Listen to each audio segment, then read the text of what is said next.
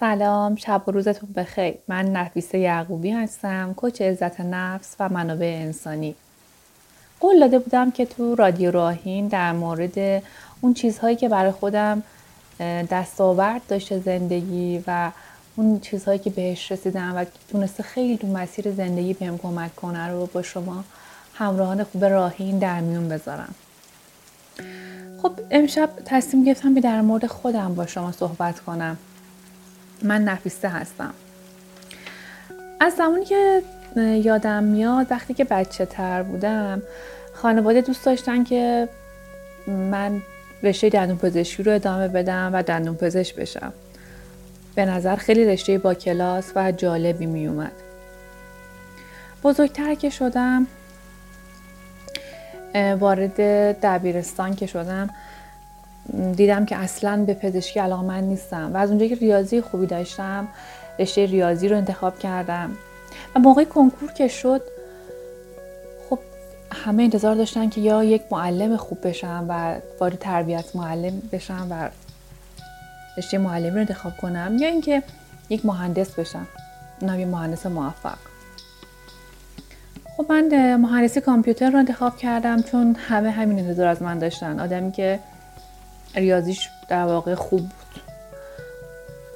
من خب بختم تو مهندسی کامپیوتر به محک در واقع آزمون گذاشتم اما دیدم که زیاد دوستش ندارم. سالها گذشت من خب تو این رشته فعالیت کردم. کارهای مختلفی رو تو رشته های مرتبط یا نامرتبط انجام دادم. من تو این مسیری که داشتم هی سالها میگذشت. احساس می‌کردم که هی داره عمرم میگذره اما من هنوز به اون چیزی که می‌خوام نرسیدم. تا اینجای کار من فقط نگفته بودم. من به استخدام رسمی تو کسبت معلمی نگفته بودم به بانکداری نگفته بودم.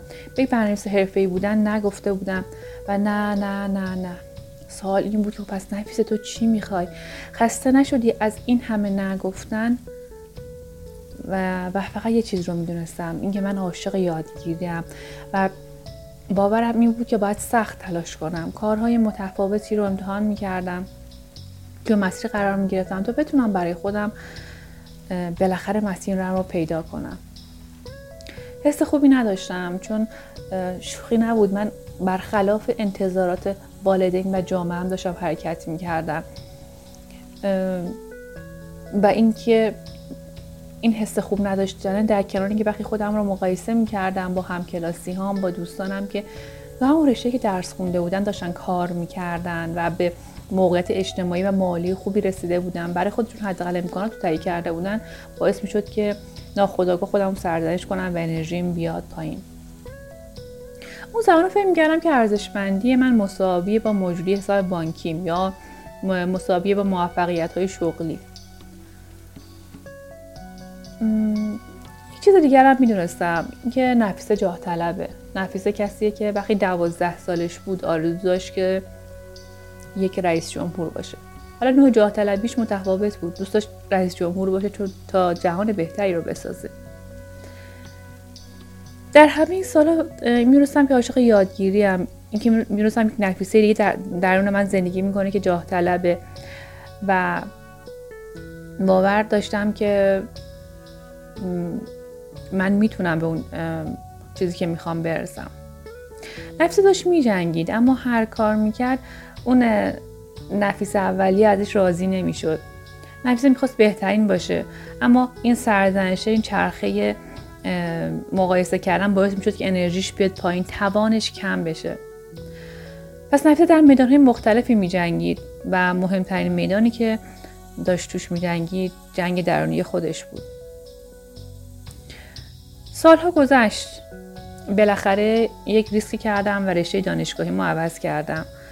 دانشگاه دولتی قبول شدم.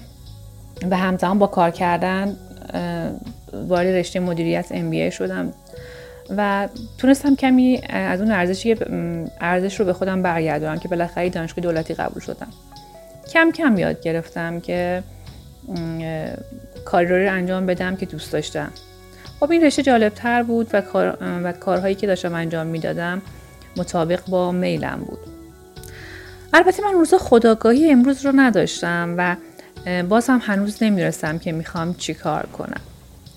خودم بزرگترین حامی خودم بودم تو مسیر مسیر رشد و خودم بزرگترین استاد خودم و در واقع اولین کمک کننده و راهنمای خودم بودم. و با آزمون و خطا بالاخره مسیرم رو کم کم پیدا کردم. کم کم دستاوردها و حال خوب شکل گرفت. همچنان که نفس قوی تر می شد دستاوردهای بیرونی هم یکی یکی نمایان می شد و به این جنگجوی همیشگی داشت کم کم یک سری امتیازات رو کسب می کرد تا اینکه با کوچینگ آشنا شدم. تو مسیر کوچینگ خیلی حالم عالی بود چون کاری رو می‌کردم که دوست داشتم.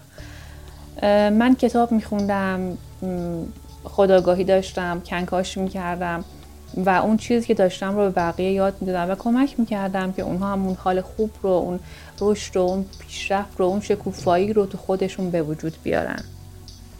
تو تمام این سالها خیلی چیزها یاد گرفتم. یاد گرفتم که من یک انسانم با ویژگی های خاص خودم. من نیازهای خودم رو دارم تمایلات خودم رو دارم و مسلما مسیر رشد و پیشرفتم با مسیر رشد و پیشرفت خواهر دوست همسایه متفاوته. یاد گرفتم که به نیازهای خودم احترام بذارم. مثلا من عاشق سفر و کوهم من عاشق آزادیم من عاشق یادگیریم یاد گرفتم که وقتی خودم رو سرزنش می‌کنم انرژی خودم رو کم می‌کنم و از رشد خودم دارم می‌کنم انگار یه جوری دارم به خودم ضربه می‌زنم. یاد گرفتم که ارزشمندی من مساوی با دستاورد ها نیست لزوما. همه انسان ها به ذات ارزشمندن و وقتی به این باور برسن وقتی ارزشمندی ذاتی رو در واقع بهش باورمند بشن دستاوردهای بیرونی هم به وجود میاد. فهمیدم که نسبت خودم سخیر بودم. فهمیدم که اون چیزی که الان بهش میگن کمالگرایی باعث شده بود که نه که دستاوردهای خودم رو نبینم که در واقع نفیسه به چشم نفیسه نیاد. یاد گرفتم که اون والد انتقادگر کمالگرای که بعضی وقت قبور می‌زد چارچوب می‌داد نگرانم می‌کرد رو تبدیل به والد حمایتگر کنم. البته همه اینا صد درصد نیست اما مطمئنم که تو مسیرم و نشونش همون حال خوبیه که دارم. خب برگردیم به داستان. من به کوچینگ رسیدم و اینکه این رشته خیلی انسانی تر بود و اون چیزی بود که انگار تمام این سالها من دنبالش بودم. داستان نفیسه شاید داستان خیلی از ماها باشه. داستان ما آدم هایی که توی جاهایی بودیم که جای ما نبود تو مسیرهایی بودیم که مسیرهای ما نبود و ما یاد نداشتیم که به خودمون کمک کنیم. ما فکر می‌کردیم نقص از ماست اما ما باید تغییر رو ایجاد می‌کردیم. خب من شخصا خیلی طول کشید که به این مسیر مسیر قرار بگیرم. اما توصیه من به همین کسایی که این پادکست رو گوش میدن اینه که از یک کوچ کمک بگیرن تا این مسیر رو بتونن سریعتر طراحی کنن و بفهمن چی می‌خوان کی هستن و می‌خوان به کجا برن. آخر پادکستم رو می‌خوام با این مثال دقیقه تموم کنم که من احساس می‌کنم که شاید به تعبیری همون جوجه قوه بودم که میون دسته از اردک ها قرار گرفته بودم. این نه به این معنی که آدم که دورم برم بودم آدم های مثلا پایین یا پستی بودن یا موقعیت و پستی بود. بحث من اینه که من یه چیز دیگه می‌خواستم.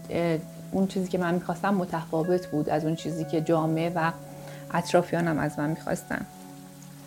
و شاید همه ما تو همچین موقعیتی بودیم و شاید تا حالا مسیرمون رو پیدا کردیم یا تو مسیریم. مهم اینه که حواسمون به خودمون باشه و تلاش کنیم که هر کدوم از ما نسخه منحصر به فرد خودمون رو بسازیم و همونطور که رشد می‌کنیم دستاوردهای بیرونی رو به دست بیاریم و تبدیل به یک آدم موفق بشیم. ممنون از حوصلتون با ما همراه باشید راهین رهیار راهتان.